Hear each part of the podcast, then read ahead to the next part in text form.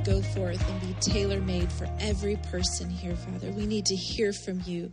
We need your instruction. We need your wisdom, Father. We need you to speak, Lord. So, right now, every person in this room, we tune out all distractions, everything that could be competing for our mind's focus, Father. And we are releasing a signal right now with our hearts, Lord, that say, Come and speak. We want to hear from you.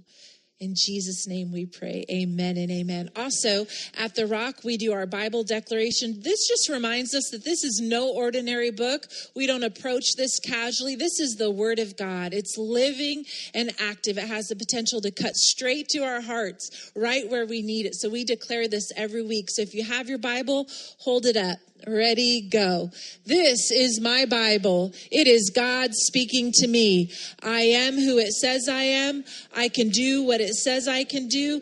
I can have what it says I can have. So I open my heart today to hear God speak a word that will change my life forever. We are excited. You saw the BFAM conference is coming up October 15th and 16th. I just encourage you, if you're leading in any capacity, if you desire desire to be a better leader, get in the room for that conference. We'll be there.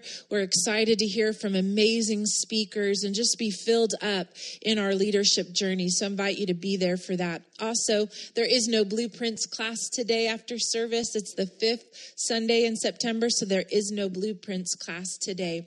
But there is the Word of God right now. Can we say amen to that? Woo, I'm hungry.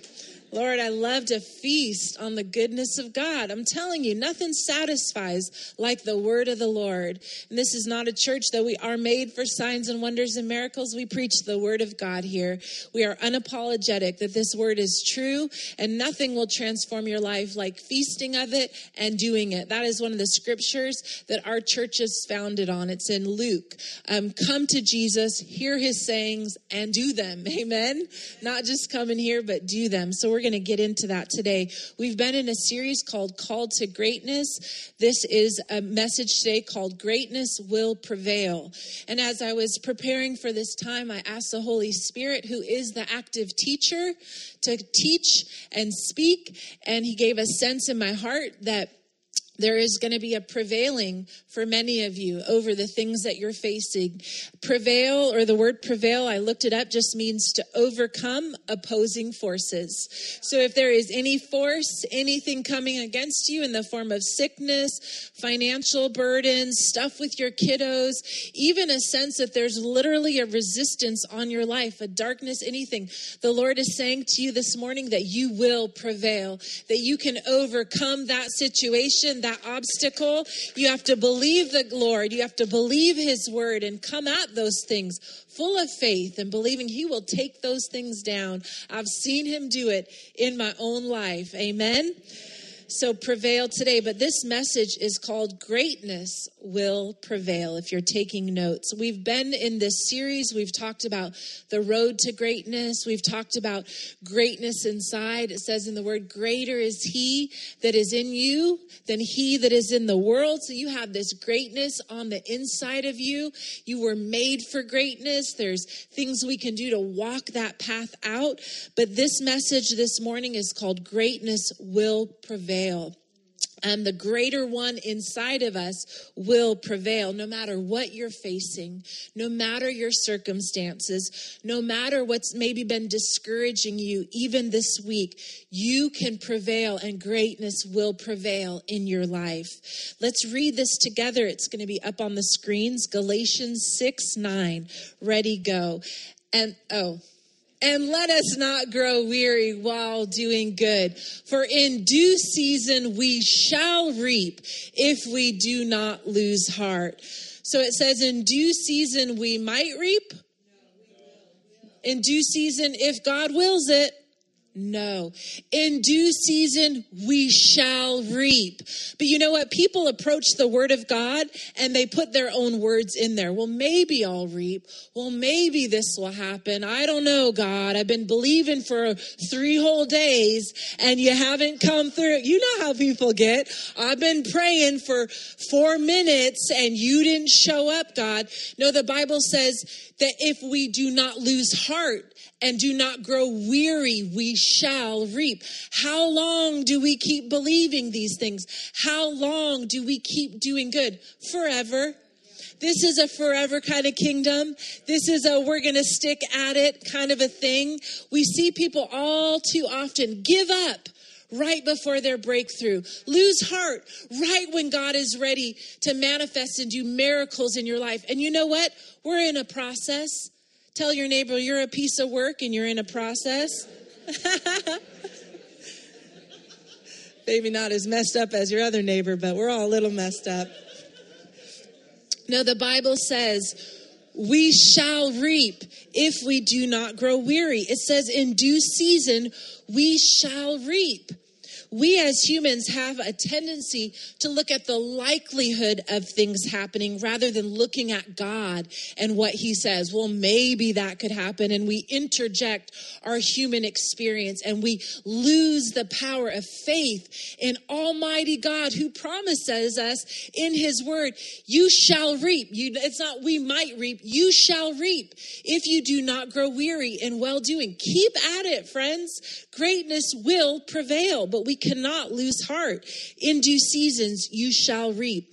Many believers quit before God is ready to do those miracle things. Do I have any saints in the house that have walked with God season after season and seen God be faithful and faithful and faithful? If you do not, what? Lose heart. You got to stick out this thing. I'm seeing Christians or people that said they were Christians now. You could approach them and say, Oh, I don't believe all that anymore. And then they think you're judgmental when you stand on the word of God and are unapologetic about the word of truth. People are making up their own doctrines. They're walking away from the things of God because it doesn't make sense or it doesn't fit in this cultural context. No, the word of God is true. And those who stick at it and stay with it shall reap. And there's a place for you on top if you do not lose heart and you stick with the word of God. There's two major areas of God's work. It says in Ephesians 2:10, "For we are his workmanship." Created in Christ Jesus for good works, which God prepared beforehand that we should walk in them.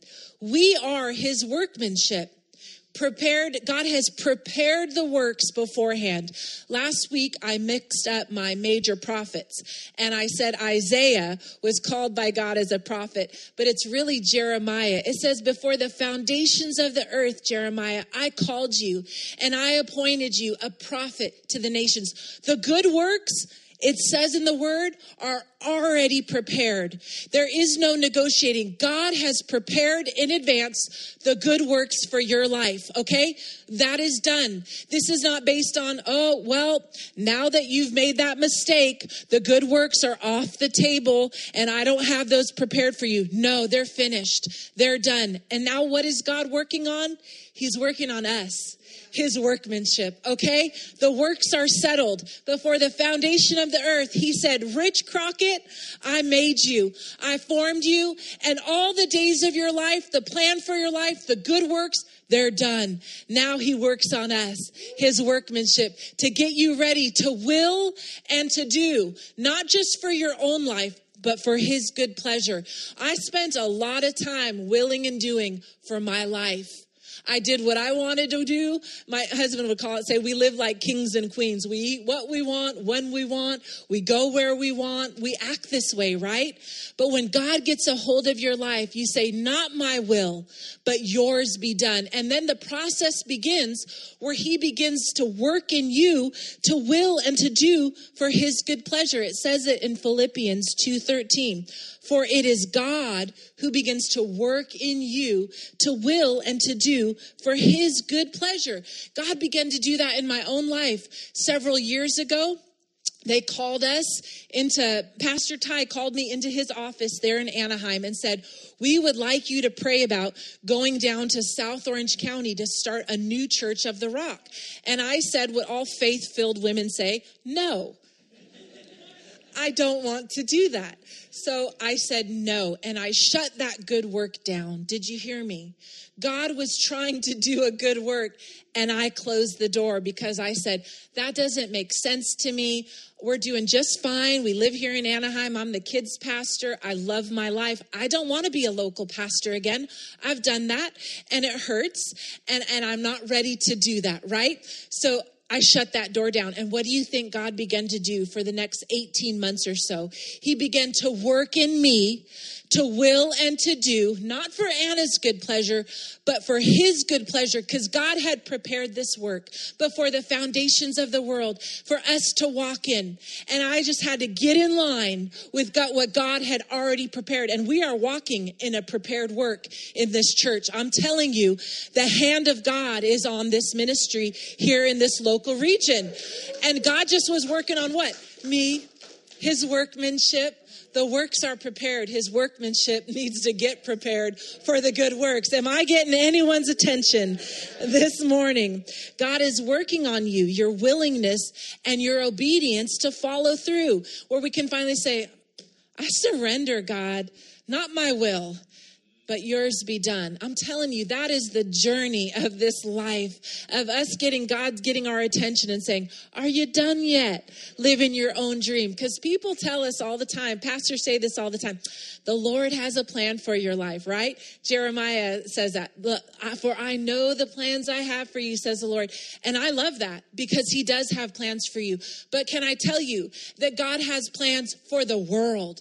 That God has a plan for the world and the plan for for your life fits into his plan for the world. So he didn't create you just to mope around and go to Starbucks and live your little world. He created you to fit into his global plan for the world. And he's trying to get your attention to say, I gave you gifts. I formed you and fashioned you. I have a work for you. They're already prepared. They're not based on you. They're not based on your performance. Oh, I did I measure up this week? Maybe God has good works for me. It says they're done. He created the works, they're done. Now he's working on us and to do and to will for his good pleasure. And this calling, this calling in this life is not to chase comfort or convenience. That will kill your spiritual life. If your goal is just to be comfortable, well, you can pack your bags up and head on home because this church will not lead you to be comfortable. I'm telling you, I stepped out of the boat and I'm going to take as many people as want to get on down the road to what God has for them. I'm sick and tired of just living the comfortable and convenient life. I want to see some signs and some wonders and some miracles and some families that are shaking up darkness and doing some massive things. And that's why we're here. And we're not going to be quiet about it. The Lord told me the impact this church would have. He told me it is massive. And I'm thinking, us, you're going to do that with us. You know what He's going to do? He's going to get your attention, He's going to arrest your heart. He's going to remind you what He made you for. And you reaching out to the earth, being who He created you to be, is what will impact this region and everywhere the sole of your foot treads. You will shake up things because based on the call of God on inside of you, this church is going to impact thousands of people with the glory and goodness of God. But it has to be caught in us. It has to be a people that says, I'm not just going to run after my own story. I'm done just living my little dream. God has a dream for the whole world. And I know this church is part of mobilizing people that catch it so that where you go, light shines. Where you go, things are shaken up and change. The atmosphere changes because you're there. There's a place on top for you, but we got to catch this. We got to catch this. We don't get credit for wanting to change. We get credit for changing, for doing it. There's no credit. You know, nowadays I, I, I check the school loop. My kids' school grades get sent to me. And this like this technology is kind of agitating, if I'm honest. Like every day it'll be like sends me their homework. Sometimes you just want to be like, I don't know, just get it done, right? But I get their their their work sent to me. My kids don't get credit for wanting to do a good job. They get credit when they turn up, they do the work, they turn it in, they follow through. And the same with the kingdom of God. If we got credit and saw this shaken up just because we wanted to, no, it's to will and to do for his good pleasure. So if God is dealing with you, and he dealt with me, Anna, get yourself down to South Orange County already. You know, he kind of had to get firm with me in a gentle way, but he does that. He'll be like, what are you waiting for? I've prepared good works for you.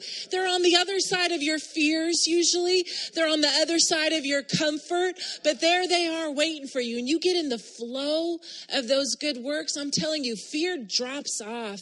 You just feel radically courageous when you go after what God has prepared for you. This isn't a sit on the sidelines. No one's on the bench in this game. This is all skate. Do you remember when kids would go to the skate rink? Any 80s people? People. Where are my 80s people? When you would go to the skate rink in the 80s, they had the, they would have speed skate where only the fast people could skate, and then they would have the skate where they would like let the kids with their bars, you know, the slow kids, and then there would be all skate where everyone was on the out there skating together. The fast, the this is an all skate type of a kingdom, okay? No matter what, you got to get in there. We're having some fun. When I was about 19, 20 years old, you know, God's been preparing me for this as He's been preparing you your whole life for the good works, right? We miss it sometimes. We think, why are you putting me through that, God? Why this hard season? He's preparing His workmanship for good works. If you saw that, if you saw that life is good and bad, there's hard stuff, there's good stuff, and they kind of go all the time. If you would see it as, you're preparing me. Now, when hard stuff comes my way, rejection, frustration, I just have this hunch. I'm like, you're preparing me for greater works, God. I'm not going to dismiss this process or be frustrated by, oh, look at this circumstance. I'm going to say, greater is He that is in me, and the great one is doing something in me, preparing me for a greater work. But if you don't catch this, you'll just think, look at these circumstances, and your mouth will be like, see, it always happens this way. As soon as I make a little money, something happens, and your mouth will disagree with the word of God, and then you're all bummed out. No, you don't talk like that. We're fluent in faith. And when things come our way, we say, He's preparing greater works for me. God is up to something. You know, the, the sun rises and falls on the just and the unjust. Good things happen, hard things happen. It's not a sign of anything okay? Just get over it, friends, and just get after the things that, see, now I'm feeling real comfortable. This is how I am. This is how I really am. You can ask my husband. I'm not tolerant because there is a dark world out there and you are an anointed people and I know it. That's why we're here to get after the things of darkness. So stop messing around. But, anyways, when I was 19 years old, uh, my dad and I would go run. We lived in Palm Springs, California, and our running route took us up behind Palm Canyon along the mountain there.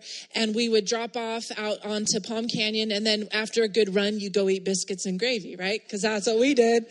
We just worked all that and then blew it. But during my running route, we would pass this little hotel called Korakia.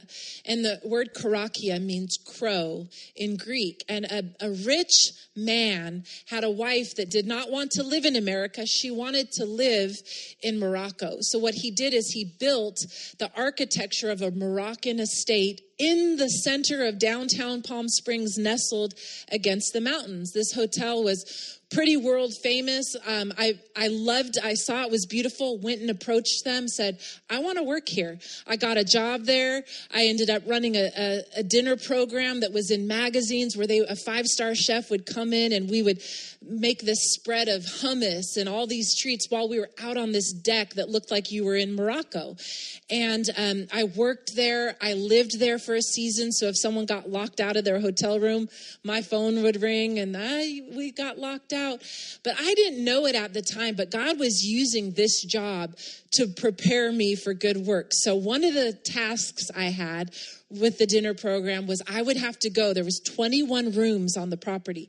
And when your job was the night shift, you had to go in each room and do a European style turn down where you fold the bed covers back and you make it look nice for them. And you would leave a little chocolate and a note that said, Sweet dreams, love Korakia. And this was something we did every room that was occupied in the hotel. So I'm going through my night shift one night. I'm turning down beds and I'm kind of rushing because I probably wanted to watch like Melrose Place or something, some good 90s program. And so I'm rushing through the turn downs, right? We had a dog that lived on the hotel property. It was the owner of the hotel. His dog lived there because he lived on the back house and the dog would follow me from room to room while I did the turn downs. So I'm all done. I'm back in my, where I lived and I'm ready to nestle in.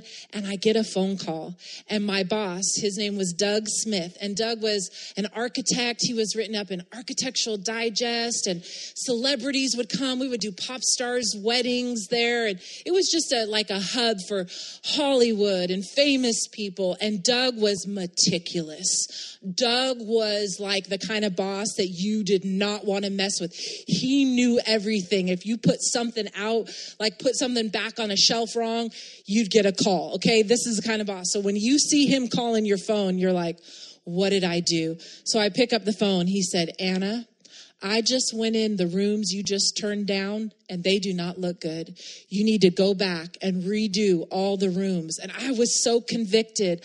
I felt like, man, I thought I did an okay job, but maybe I was being lazy you know, or just not doing my best. And the whole, I don't like to just work for man. I needed God to speak to me. And the Bible says in Ecclesiastes, whatever your hand finds to do, do it with all your heart. So the Holy Spirit was like, what if Jesus himself was tucking into that bed at night? How would you prepare that room if it was Jesus? So that got some wind in my sails. I went back room by room, you guys. Took me a long time, but I got those beds perfect. I did an excellent job. And I knew that God was preparing me for greater works. You ever had a boss like that? You ever had situations like that that just seemed to like, you can't get a break? Sure enough, while I'm back room by room doing that, and God's working on me at Korakia to do good, to live excellent, to not cut corners, because my boss would call me on everything. I had to pick bougainvillea off of the trees to make tablescapes. And if I didn't put enough flowers on the table, bring, tell Anna to go put more flowers on the third table. And I'd be like, where is he? How does he see everything, right? He was that kind of a boss, but I did it. God was working on me. He was making me excellent. He didn't want me cutting corners. Same time, I'm working at California Pizza Kitchen. Everyone eating at CPK. This is not about pizza and hotels. God is preparing his workmanship for good works, and he'll use things. He'll use your job. He'll use your marriage. I was working at CPK, and I got secret shopped. It's where they send someone in to, to test your servers to see if they're doing a good job, right? We had 18 points of service every table, every time. You had to do these 18 things in order to get a perfect score. Well, I did a perfect job. My boss called me in, but I forgot one thing. I forgot to charge a customer for their coffee. So in his mind, I stole from the company. So I'm getting worked at Korakia, room by room, and then at CPK, my boss is saying, Anna, that's as if you stole from the company. I said, I didn't mean to. I just forgot to ring it in. I'm honestly. So they wrote me up. I got in trouble. And then they said, but we're going to send more secret shoppers your So what do you think I did? I was on it. I was on those 18 points of services. I remembered every detail. I didn't give free coffee away ever. I double charged. I was on it. And then my boss called me in one day and he said, You were secret shopped again. And I was nervous and my heart was beating like, please say I got it right. He's like, not only did you get a hundred percent on your secret shopper, you were entered into a contest for CPKs of California and you won the contest and you won a thousand dollars um, for, for doing such an excellent job. See, God is into promotion. He's into you excelling, but he's going to work on you, his workmanship. And he's not just working in the spiritual things. He's working in the places you work, the things he's entrusted to you, whatever your hand finds to do. Do it with all of your heart. Because where does promotion come from? Promotion comes from the Lord. He has the ability to set one up and put down another, but we've got to work diligently with all our hearts. Sometimes you can feel almost it's unfair. Like I'm offended. God, I'm offended by you. Why are you calling me on everything? Why are you challenging my life to this higher calling? You know, God can offend you. God offends you probably more than anyone else, if I'm being honest. We can get so offended by the things He asks of us, but you got to get over it because miracles and the things God wants to do are the on the other side of those offenses, on the other side of God preparing you as His workmanship to will and to do. God will deal with you. He's trying to work with you. I remember being a newlywed, and God even told me, now when I was doing laundry, like for the, the household, it was just Joel and I, I would go to fold Joel's laundry and I wanted to cut corners. Is it just me? Am I the only one? But I wouldn't turn his shirts inside out, or you know, you'd go to fold their socks, but you just leave them like wrong side out and just fold them and make him do the work. And the Holy Spirit's like, turn his socks right side out and hang his shirts up. And I was like, but God wasn't preparing me just to live that way in my marriage. God was preparing me for great works that, that He had prepared in advance for me. And I needed the character and the diligence and the follow through. And so He will work on you. Don't, don't get offended by how He's preparing you. Say, there's greater works for me. Greatness will prevail, but He's working on His workmanship to will and to do for His good pleasure. You know, God called Jeremiah. It says in Jeremiah 1 5 through 8, Before I formed you in the womb, I knew you. Before you were born, I sanctified you. I ordained you a prophet to the nations. Then said I, This is Jeremiah talking back to God. Ah, oh, Lord God, behold, I cannot speak, for I am a youth. But the Lord said to me, Do not say I am a youth, for you shall go to all whom I send you, and whatever I command you, you shall speak. Do not be afraid of their faces. Oh, I love that. For I am with you to deliver you, says the Lord. We come out of agreement with the things God is saying. Well, I can't do that. God, you know who I am. You know my deficiencies. You know my weaknesses. You see my sins. I can't be. And God's saying, don't you disagree with what I've said about you. These works are settled. Who I made you to be is settled. Now let me work on you to will and to do for my good pleasure. I have a holy calling. You have a holy calling. God has called you to great things. Now, when it says, do not be afraid of their faces, I love this because as God begins to propel you and move you, you might share the vision. You might share the great things God is saying to you about your life. And sometimes some people will look at you like, I know you. How are you going to do that? What's going on with you? I've, I know your story. Isn't that gentle of the Father to put that in the Word of God? Now to Jeremiah and to you, don't be afraid of the people's faces when you tell them what I have said to you. For behold, I'm with you. This is not, there's not a vote up in heaven every time a new good work comes your way. Okay, everyone, um, Perlita's got something going on. Let's gather around and, and everyone vote and think if Pearl is going to. No, this is already set in place. The works he's prepared for her, done. And he's preparing the workmanship to walk in them. Do not be afraid of their faces. God's saying, I'm going to back you as you walk this out. God's not going to bring anything against you that He hasn't already prepared for you to tackle, to overcome, to subdue, to walk in. Isaiah 45, 1 through 3 says this. This is a, a king, not a, not a righteous king, but King Cyrus. And God says this to him Thus says the Lord to his anointed. He's anointed him to do great things. To Cyrus, whose right hand I have held, to subdue nations before him and loose the armor of kings, to open before him the double doors, so that the gates will not be shut. I will go before you. And God would say this to us and make the crooked places straight.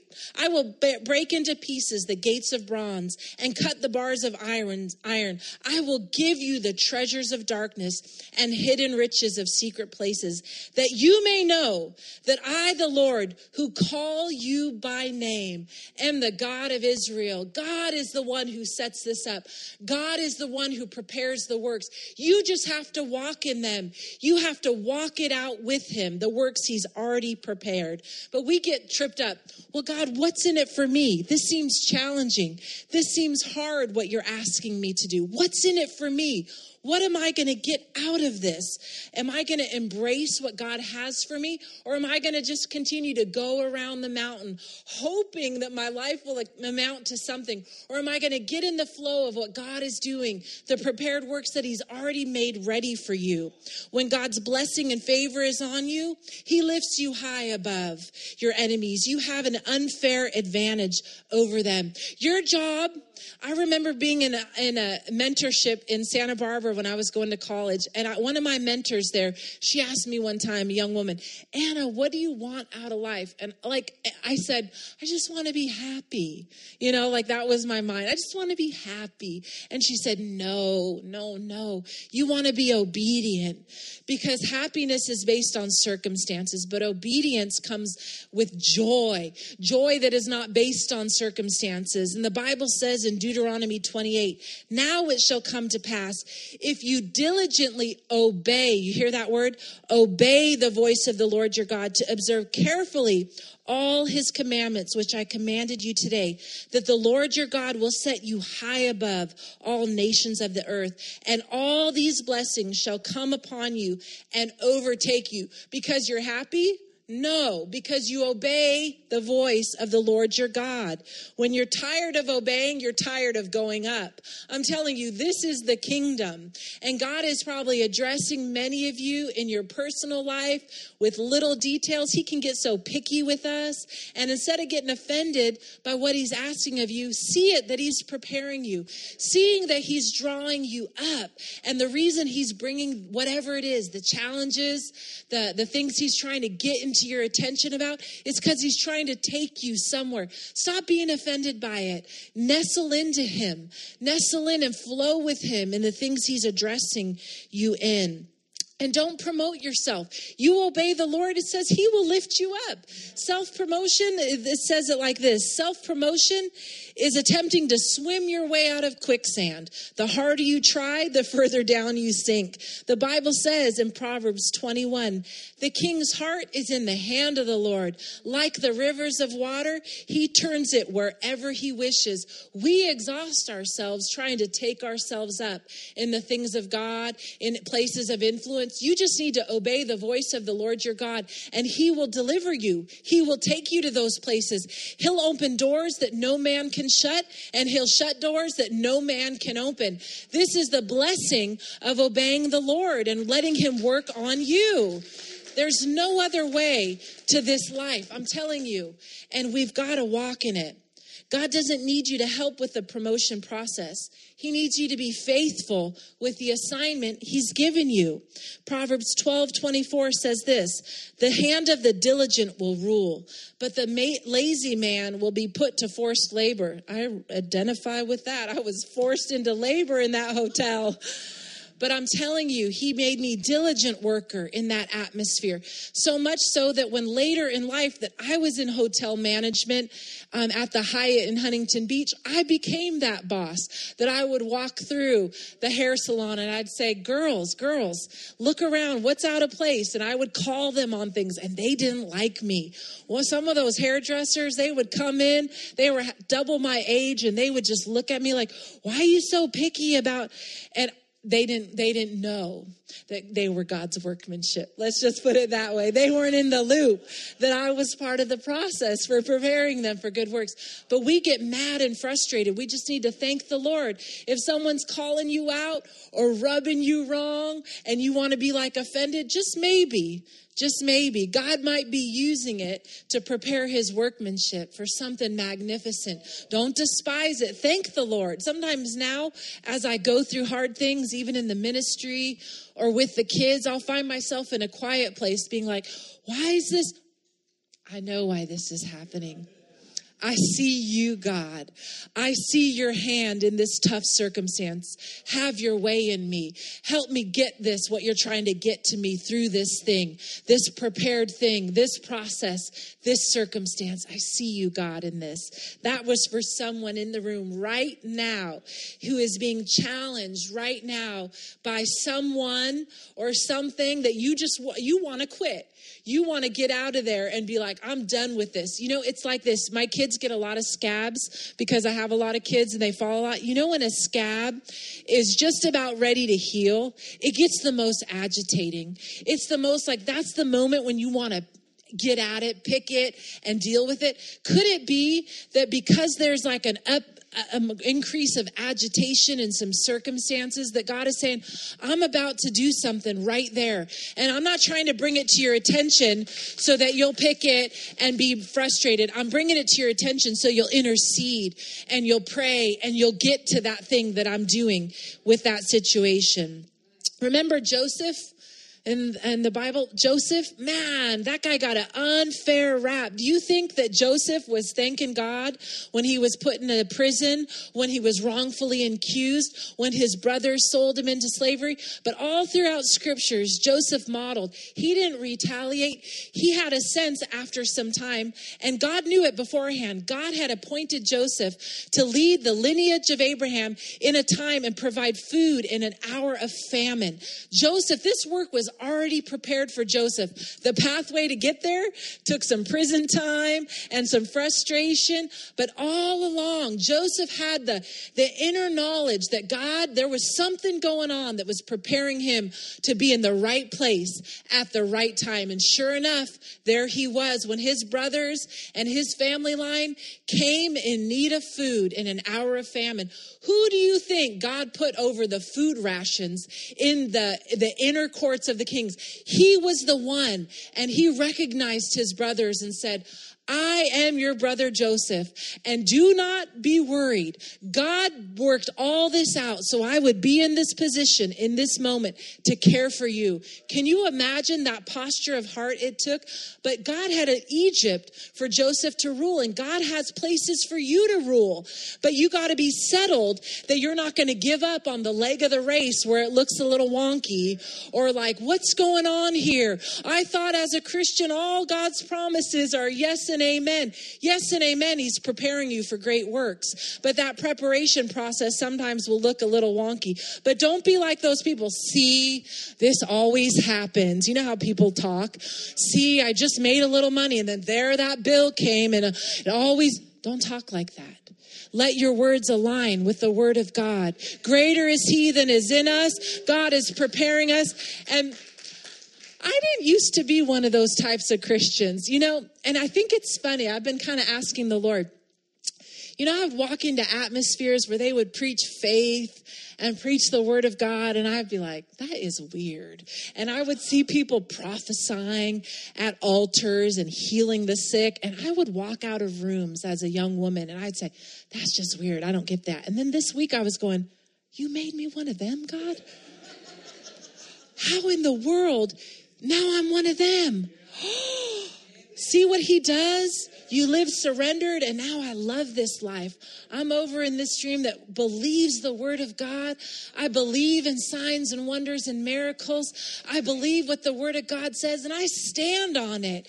And in my darkest hour, I don't let my mouth start being like, see, always happens this way. No, I rise up. Oh my gosh, Lord, you're preparing us for something significant. I rebuke the devourer off our finances. I come against everything that's trying to exalt itself above. The enemy is scared of this church. He's scared of you because faith is rising up in you and he's terrified for the effects and the impact on this region. So if you're getting messed with, just know you're probably advancing into enemy territory territory, and he's bummed about it. Do not be swayed by what you see. That's what we do in this moment. Don't be swayed by what you see. The Bible says in 2 Corinthians 4:18, "While we do not look at the things which are seen, but at the things which are not seen. For the things which are seen are temporary, but the things which are not seen are eternal." And 2 Corinthians 5:7 says this, "For we walk by faith and not by sight." Hebrews 10 35 and 36. Therefore, do not cast away your confidence, which has great reward. You know, your confidence in God has a reward. We get no credit for wanting to do good, we get credit and reward for having confidence in God. You know, when He says He's created you for great works, I said, What are these great works, God? He says, Anna, the works that glorify me are the works that require you to be dependent on me. You know, the Bible says, apart from me, you can do nothing.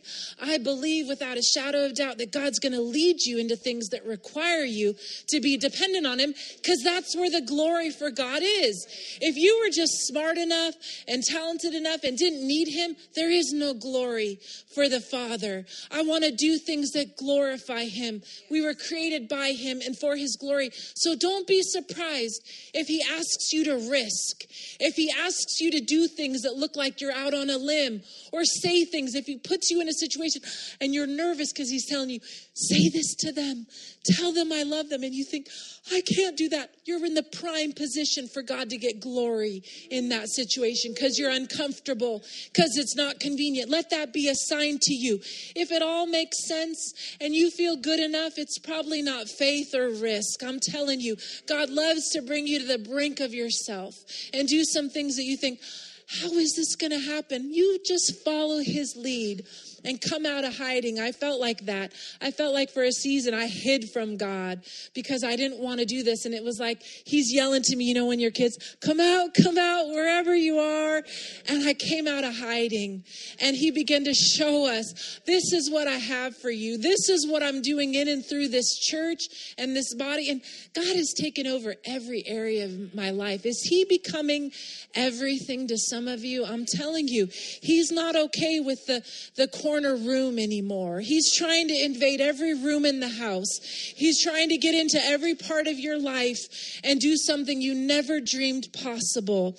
You know, um, the Bible says in Habakkuk 2 2, then the Lord answered me and said, Write the vision and make it plain on tablets, that he may run who reads it. For the vision is yet for an appointed time, but it will speak, it says, and it will not lie. God is not a man that he should lie. The things he prepared for you, the good works, as he reveals some of these things, even though you might not be there yet, it might just be write it down. This past month or so, God asked me, because it was nerve wracking, to write down many of the things He's revealed for this church here. He said, Write it out, make it plain, and don't worry about their faces. Sometimes I go in meetings. I've been in a prayer meeting with local San Clemente pastors. It was a men's prayer meeting until I showed up and they had to take the sign off the door because I was like, You know, I'm, we're pastors and I am not a man. Pastor Jerry would say, Well, we prayed for the best man for the job, and here she is. But here we are, right? I didn't. I didn't see this. I didn't see this coming. I'm the most surprised in the room that God would begin to speak vision like this to a mom who never saw this coming. But when I was back at Korakia, 19, 20 years old, when no one's looking, and I'm going back room by room and considering Jesus, I'm sleeping in that bed at night. No one's looking at me. No one knows what I'm doing. I'm getting reamed left and right at work. And then I get in the ministry. We get go through so many things, you guys. I didn't have the wisdom then to know you're preparing me for a great work. But I am living in the moment of my life that I know when my dad said, for such a time as this. And it's not my job that it just, we release it. It's for you. It's for many. It's for thousands of people in this region that God is going to begin to call out of hiding like he did me. Come out, come out. And this territory will never look the same. So if you'd put that vision page up there, I'm just going to share little snippets. I actually physically copied one of my calendar pages as the Spirit of God was speaking. You can't see all of it, but I wrote up in the left hand corner. This is literally my calendar. See, it says 9 a.m. Wimmel. That's my women in ministry leadership call. Call Sherry. There's many things on this, but God I'm under the inkling of the Holy Spirit. The Holy Spirit is alive and well. I heard a quote recently. The Holy Spirit's inside of you and he wants out, okay? He wants out. So we got to move in the things of the Spirit. And I didn't want to move like this. I'm telling you, I went to churches and thought, they're weirdos. And now we're the weirdos. But part of the, well, we're not weirdos. We just, we see it and we get it. But the Holy Spirit said, part of what you're going to do is make the supernatural things feel very normal. So that was, we have a problem is that people close themselves off to the things of the Spirit or the things of God because, like I did, you think, what, what are they speaking out? Or why are they praying for healing? Or what is this? But God is saying this territory needs to th- see the things of the Spirit be very normal, that the supernatural can be so simple when the Holy Spirit comes and touches a body, or blind eyes open, or you're delivered from alcohol addiction just in His presence. We have that had happened in this church, just like that deliverance because the Spirit of God wants to move that way. So he said the Rock South County will be the most impactful church in this region. Didn't say the largest church, didn't say the best church. I'm not being prideful. And I see your faces. See, when I share this, some faces go, Oh, is that like a little prideful? I, this is not us. You know, I, I would be fine just working at Target and being a mom. But when God gets a hold of your life, you can sense that He's saying, I didn't raise you up just to be average. I created you for signs, wonders, and miracles. The Rock South County will be the most impactful church in this region, full of power, signs, and wonders, and disciples who truly love and worship Jesus. And worship will be its signature. We will sing. We see a gospel choir birthing out of here. We see settings where we're in a round worship area, and worshipers aren't even like looking at the congregation. I had a vision of a saxophone player just worshiping God, just off in his own direction, just making music to the Lord, and God is just moving, and people are being set free, and we're not even saying anything. It's just the atmosphere where the glory of God dwells and these things happen. This will be the most impactful church. Um, other ministers will find their covering in this church, that those who would be sent to the nations will come home here, be refueled and refreshed in this place. If you have a ministry in your heart, a call on your life, we'll see it released, but we'll cover you in this this church. Um, tattered, broken, bruised men will be restored in this church. Take cities, nations, schools, and businesses. Um, the word of God will be fruitful and multiply in this region. It says in Acts 12 24, essentially, it says the word of God and the hope of his kingdom will spread everywhere, will increase and multiply. I often say this Dana Point will need an airport because so many people are going to begin to soar. We are currently in San Clemente, but God has revealed that the place where our hub will be, our physical landing spot, will be Dana Point, and from there we will go to the cities, to nations, to many other areas. But we are planted in San Clemente right now. We feel that God has brought us treasure from this city, and they'll go with us, but Dana Point will be our place of promise. Um, we'll develop leaders in this church. People need development to go into the nations, to go other places. The Bible says in Second Chronicles 15 2, many came over to him. Many will be coming over to us in great numbers from Israel or from Mission Viejo or from San Diego County because they heard and saw that the Lord their God was with them. That will be apparent that God is with them for the development of people, for their calling. Um, a great pastor in in uh, Korea says this when you embrace the vision, the vision embraces you. I had to hug this vision. I had a moment where I was like, I'm holding you tight. We're going to see this. Because if you don't embrace it you, or you don't write it down, it's just something about writing it down is powerful. But then when you show it to someone else, it's so vulnerable. To this is like my this is like my private thing between the Lord and I'm God is saying, reveal it, share it, so people can find themselves in the story. You might say, I'm that broken bruised one. I, I didn't know that greatness was on the inside of me, but you're feeling God stir up and say, Could I take nations? Could I plant a church? You know, this is the whole point of this life in Christ is the gospel in all the earth. There is no other agenda. We we we make our own agendas. God wants you to have a home, but he doesn't want you to pursue money. Money will follow you as you obey the Lord. These things follow you. You don't follow them. Do you know what I mean? So we're we'll begin to expound the vision for the sake of time, but this baby will have babies. He has revealed that we will plant a campus of the rock. One one territory he has revealed is the Coachella Valley, which is where I was raised up. And uh, my granddad owned Desert Lock and Key. So we lived in the desert and we literally had keys to every house in the city. So spiritually, God has said, I've given you keys and it, not only in the natural, owning the locksmith company, but he used to go to Bob's Hope's house, Frank Sinatra's house, rekey the whole house when the maids would change over. Or so this is God is saying, I've given you access into that territory too. I won't go there necessarily. We won't pastor it, but we'll send pastors. I've already told Jerry, Pastor Jerry. They said we can see it, Anna the Coachella Valley needs the rock. It needs discipleship. It needs the flowing of the Spirit of God through that desert region. So, is that okay to share? Can you come, hun? You want to close us out? Bless the Lord.